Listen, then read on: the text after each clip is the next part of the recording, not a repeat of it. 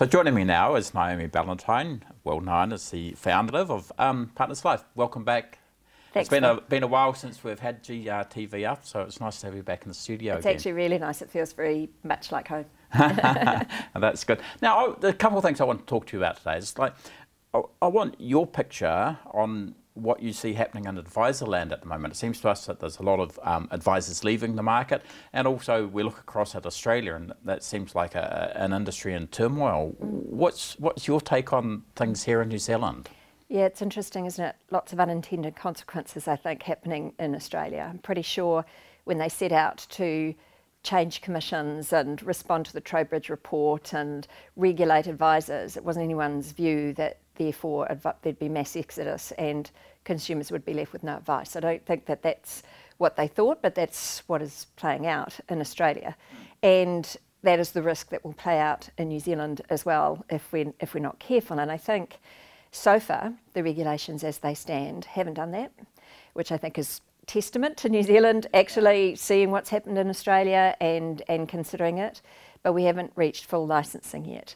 So, so I think the industry, um, and we certainly threw a lot of money and effort and time in trying to get advisors through the provisional licensing piece um, to at least think about what their options might be and to consider how they might play in the new world.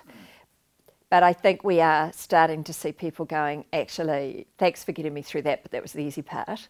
And the rest of this is, is too big, too hard. And especially if they were already nearing retirement age, mm. that maybe now's the time to go. So there is a concern. Um, we, Partners in Life is not seeing large numbers of our advisors, but we've always sort of represented a younger demographic. Mm-hmm.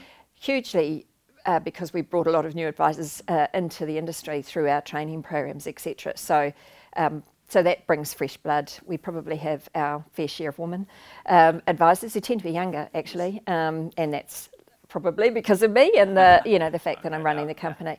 So we haven't really seen much of an exodus. We, you know, there's always been people in our industry who retire, and there's always been people who who pass away while they're in the job, and that hasn't changed. No, that no. that hasn't changed. It can feel very heightened because of the environment they're in, but that's that's been life the whole time yeah. I've been in it. But um, I am concerned that when we get to full licensing, both two things, you'll see some people exit, but you'll also see a lot more people consolidated within uh, larger FAPs because, from a cost and a process point of view, then you have a completely different risk than you do when you have a whole lot of individual advisors. So, what's that different risk? It's concentration risk, and the decisions are made at the corporate level um, rather than individual advisors making their own decisions for themselves in terms of what they want to see. It's not necessarily a bad thing, but from a product provider's point of view, it, it puts leverage in the hands of, of a few instead of the many. Um, and they make de- make decisions that say Partners Life's not right, so we lose distribution. So, so, so do you think that the the FAPs in the future and, and full licensing will have more sway or have more pressure to bear on, on insurance companies and other providers? I don't know is the answer. So, we've always had a degree of that in our industry. But there's with always the there's always been that. That's right, and and possibly not.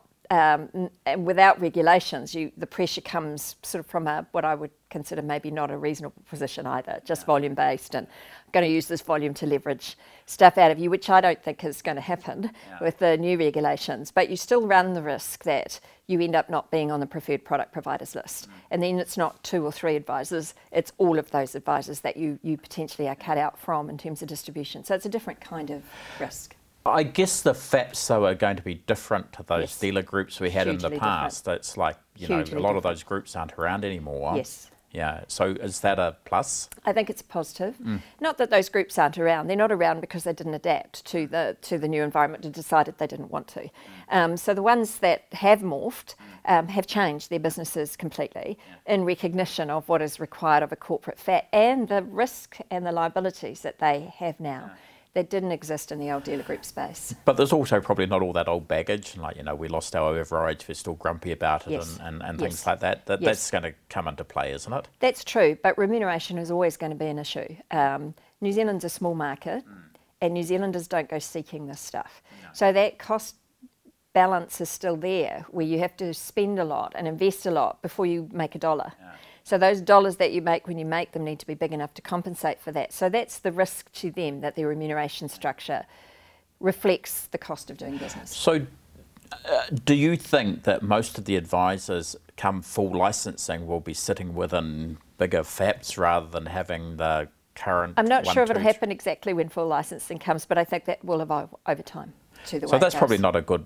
You know, that's what happened in Australia, and now they've gone to unwind it all. So Yes. surely that can't be a good outcome. Yes. Um, yeah, I, I, I would never think that too much concentration is a good idea. No, no. Um, and New Zealand's a small market, so you'll have even more concentration than you will in a bigger market where you have more dealer, uh, more dealer groups. Yeah. The wrong word, more FAPs. More FAPs, Yeah. yeah, yeah. Oh, it's going to be interesting to see how it plays out. Um, change the topic. BNZ Life. Can you give us an update on how that transaction's going on? Yeah, it's interesting. It's taking longer, I think, than both parties uh, expected that it would to reach completion. The relationship's fantastic. We, we really love dealing with them. We can't wait to be effectively the receiver of referrals for their customers because, you know, we back ourselves to do a really good job for those customers and obviously they back us to do it too. But it's, it's, it's taking longer than we expected. I think that um, the bank has made the decision to stand the business up. We are very happy about that. As- as a separate from the standalone business, yeah, yeah. And I think that that makes perfect sense. Rather than relying on the bank to continue to provide you with access to customer records that they can't give you because they're banking customers as well as insurance companies. So, but it's a degree of complexity I don't think they've seen in other transactions where they've sold things before. So it's just taking longer, um, but it is going to be right, and that's the most important thing. I think that um, we we think what they're doing is absolutely right. Yeah, and the regula- regulatory approval process. It's still in in train. Yeah. So, um, yep, we're we're hoping and assuming that we will complete that hurdle hopefully before. Well, they've had a bit of practice now. So, have, Yeah, they have, Yeah, they have, Yeah, yeah. yeah.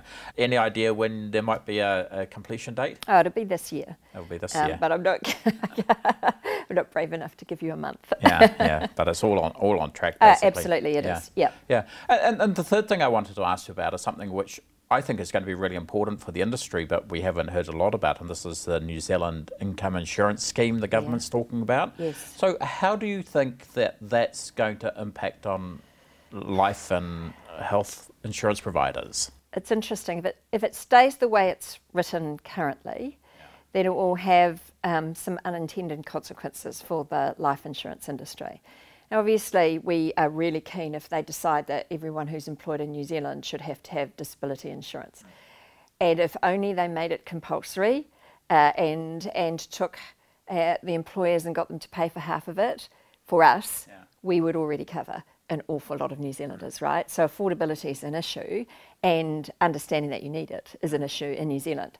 So if they were going to fix those two problems, I think we would have liked to have been part of that solution. But if they fix it with a scheme that, as they're suggesting, which provides six months worth of cover uh, for someone's disabled, then the industry is going is going to have to take customers who are already covered for that, and somehow reflect the fact that they can't double dip because you don't want to financially incentivise someone to stay off, but they still need longer term support than that six months. Um, and we can adjust product and pricing to reflect that we won't be paying for the first six months, but we will. Be. But the problem with that is we also won't be managing the claim for the first six months. And ACC, if they've only got a client for six months, they're not going to spend the dollars that we would to rehabilitate and retrain, and because we're trying to prevent a long-term claim. And once someone's been off for six months, it's very hard to get them back to work, right? So if they've kind of not been neglected but not managed um, proactively, by the time we get them at six months, they're now a beneficiary often. And, and And so to transition them back to work is going to be even which harder. means you, you, you, you potentially end up with a lot more longer term claims, which pushes the price up for all customers. So, uh, how well has the government consulted with the insurance sector over this? Well, they're still in the process. They didn't consult before they before they announced, but they are consulting now, um, and uh, and then they're still in the consultation process. So trust me, everyone is uh, uh, is participating. The FSC and all of the insurance companies, um, in terms of how to um, what do you do about that? Like, what's the right answer to to address that? Um, and also, how do you prevent this disparity between sickness and accident? Why is there a six month for sickness and a lifetime for accident? and and what would that incentivise a customer who's coming close to the end of their six months, a, a, a consumer, not a customer, just a New Zealander, yeah. let's say, hasn't got insurance, that's their only insurance, and they're getting close to that six months, and they think, well, if I'd had an accident, it'll be for the rest of my. What what kind of incentive? What what would we incentivise? And so I think that there's some there's some there's some value in understanding that workers should have income protection insurance because their income is the biggest thing they need to protect mm. and they're working. So, you know, they've got an income to lose. I absolutely get that. But I just don't know that the six months in ACC uh, will just take care of it, will do that. And I think it will potentially, again, create some unintended consequences to the psyche of New Zealanders that isn't what anyone would want to see. And and the industry's working together on this. How yes. how united are they on the sort of very, on their views of, of very united. Yeah, yeah very united. Mm. Um, and it's much more about not you shouldn't do this, mm. but have you thought about these things? Yeah. And here's our experience. Um, with these things, because obviously, if, if it's already a done deal, we, we have to figure out how to work with this yeah. um, and work around it. Um, so no one wants to be, you know, out there going, this is all terrible and oops now we've got to, we've got to do something with it. So, so how big is the risk that it's going to push up premiums for all products? I think there's a huge risk that they've got their pricing wrong. Mm. Uh, and I think which will push up the pricing and which potentially makes our products even less affordable uh, for people because they're paying for mm. other insurance.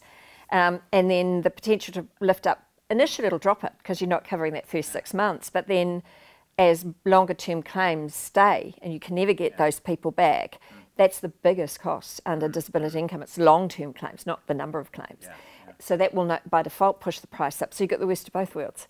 Um, and I think that that's not necessarily been uh, understood. And just finally, do, do you support the, the, the idea of the scheme and what they're doing? I absolutely support a government going, this is a problem. That people who earn an income need to have protection for when they're ill, um, outside of their own control. Um, I support that. Whether the scheme will do that or not, I, I think that there are a lot of questions to be so, answered. So it could be done another way, basically. It could be, yeah, yeah. definitely. And I think that that would be good. Oh, we'll watch this yeah. space and see what happens. Thank you. Yeah. yeah. Uh, great having you back in the studio, Naomi, and thanks for your time. That's really interesting. Yeah. Thanks,